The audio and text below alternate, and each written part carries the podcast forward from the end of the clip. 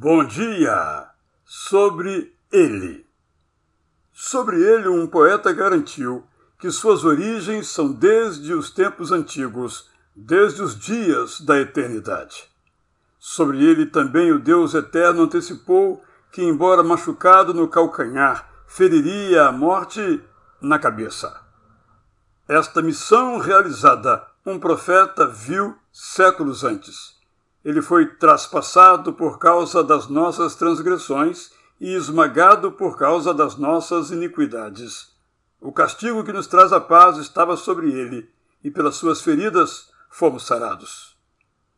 Por isso, esse mesmo profeta lhe deu um nome que não consta de nenhuma certidão. Maravilhoso Conselheiro, Deus Forte, Pai da Eternidade, Príncipe da Paz.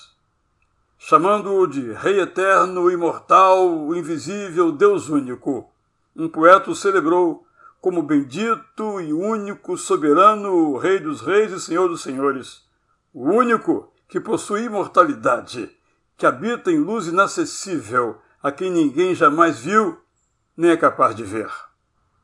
Foi por isso que, tendo-lhe dedicado a vida, um mestre cantou que, depois de ter sido rebaixado, ele será exaltado sobremaneira pelo Pai Eterno, que lhe dará o nome que está acima de todo nome, para que diante dele se dobre todo joelho, nos céus, na terra e debaixo da terra, e toda língua confesse que ele é o Senhor.